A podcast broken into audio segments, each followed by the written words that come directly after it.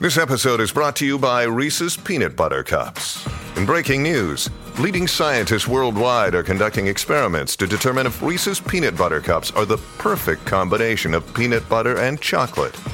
However, it appears the study was inconclusive, as the scientists couldn't help but eat all the Reese's. Because when you want something sweet, you can't do better than Reese's. Find Reese's now at a store near you. Certe figure mitiche hanno un modo di percorrere il pensiero pieno di poesia, immaginazione, con quella schiettezza che soltanto gli archetipi sanno avere. Lo vediamo bene con la figura di oggi, che si manifesta netta e che si astrae in un intero genere di fantasia o addirittura di persecuzione. Io sono Giorgio Moretti e questa settimana raccontiamo parole del mito greco. Oggi, chimera. Un corpo di leone con testa di leone, un serpente al posto della coda e una seconda testa di capra sul dorso, vero tralignamento dal piano corporeo, tant'è che è eponima della bestia intera. Chimaera significa capra in greco. Almeno questo è l'assetto più noto della chimera, anche perché è quello della celeberrima scultura etrusca che la rappresenta, è quello che descrive Esiodo, ma per esempio Omero, nel sesto dell'Iliade, racconta una storia diversa.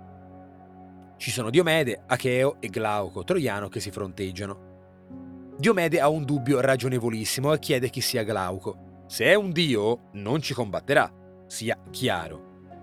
Così Glauco inizia a sciorinare la sua lunga genealogia e insomma scoprono di essere amici di famiglia, perché il nonno di Diomede aveva dato ospitalità a un glorioso avo di Glauco, l'eroe Bellerofonte, e finisce a tarallucci e vino, ma Omero qui non si nega di raccontare la storia di Bellerofonte contro la chimera e... Uff, eccoci arrivati al punto, alla fine, insomma, se tanto tanto si nomina Omero poi andare dritti al punto diventa difficilissimo, ci racconta la chimera con un assetto diverso, composta con corpo di capra, coda di serpente o forse meglio drago, ma dracon in greco vale entrambi, e una testa di leone con la caratteristica importante di essere ignivoma, cioè di sputare fuoco. Insomma, la chimera è un mostro che ha avuto modo di essere conosciuto moltissimo e lo spazio che ha nella lingua, con profili anche molto differenti, ce lo testimonia. Dall'immagine del terrificante mostro mitologico si dipanano denotazioni diverse da un lato la chimera resta paradigma del mostro e grazie, da un altro più sottilmente si fa figura dell'ibrido, di ciò che ha una natura inafferrabile perché bizzarramente mescolata. Da un altro ancora diventa paradigma del vaneggiamento, della fantasticheria. Insomma, creatura spaventosa, creatura ibrida, creatura che non esiste radicalmente inafferrabile. Infatti, posso parlare delle chimere rappresentate in un affresco grottesco, mostri bizzarri. Il concetto stesso di grottesco in effetti procede da qui. In biologia si parla di chimerismo quando in un individuo coesistono cellule geneticamente diverse. Nell'esempio più semplice, quattro e non due gameti che danno origine a due popolazioni di cellule di un individuo unico anche se la manifestazione naturale del capra drago leone pare poco comune.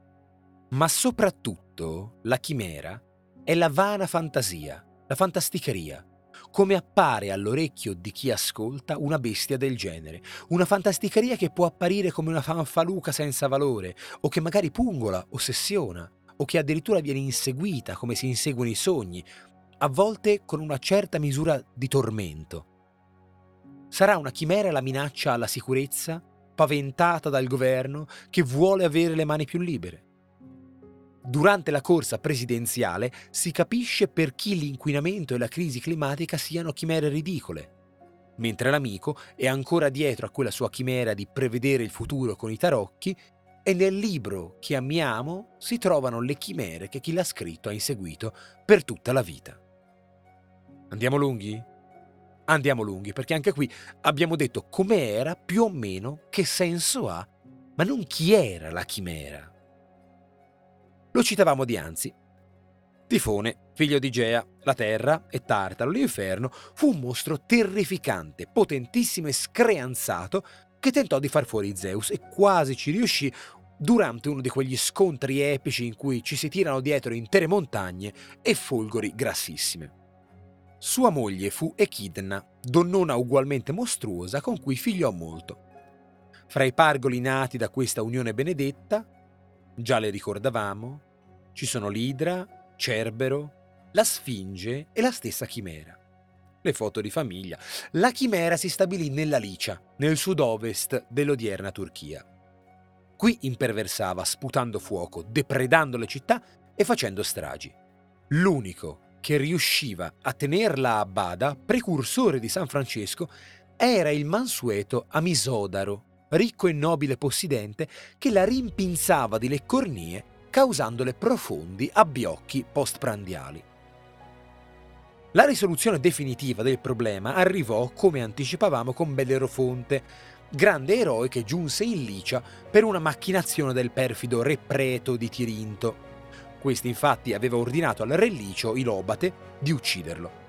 Ma Ilobate era un uomo onesto e legato ai valori dell'ospitalità, così non obbedì a Preto, o meglio, non direttamente. Infatti se la cavò domandando a Bellerofonte di uccidere la chimera quale modo migliore per far fuori l'eroe senza sporcare di sangue i pavimenti della reggia. Ma Bellerofonte era un tosto. Con l'aiuto di Atena fregò Pegaso a Zeus e si fiondò dal mostro sputafuoco. Infatti, proprio per l'attitudine della chimera a vomitare fiumi di fiamme era difficile avvicinarsi. Il prode, attaccandola dall'alto, le scagliò contro la sua lancia dalla punta di piombo questa le si sciolse in bocca come un boero e la uccise. Anche se, evidentemente, continua a frequentare i nostri discorsi, i nostri pensieri, la nostra immaginazione. Piaciuta la settimana mitica? Se sì, fatecelo sapere. Podcast chiocciolaupag.it. Passate un buon fine settimana. Ci sentiamo lunedì. Ciao!